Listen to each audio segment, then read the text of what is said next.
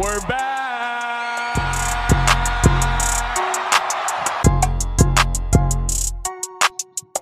Tulsa at UCF, Saturday, October 3rd at 6:30 on ESPN2.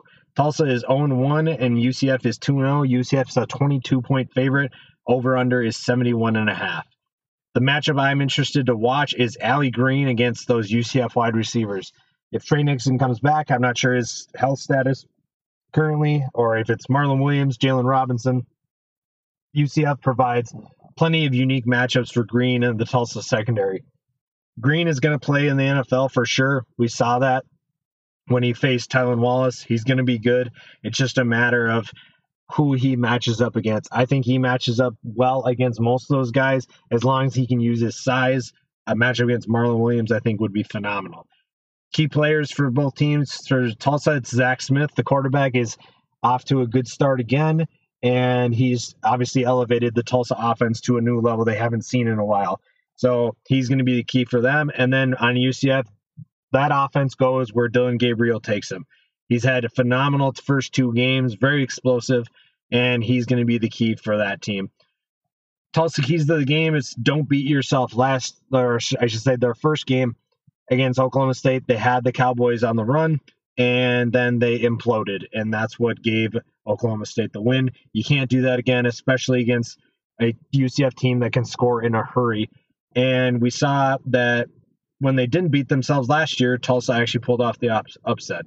Number two is going to be slow it down. I know that Tulsa can score points when they want. They can score in a hurry if they need to. But against a team like UCF, you have to slow things down. It's just how things are. That's how good they are at speeding things up and putting points on the board. And then if you do slow things down, number three key point is efficiency. You have to be efficient with your drives. In game one, they only scored 7 points, but they could have had 10, which might have changed the game because at that point, it was 10-7, and that would have tied the game, and that would have put a little bit more pressure on Oklahoma State, but because they missed, momentum went back to Oklahoma State. So be efficient with your drives.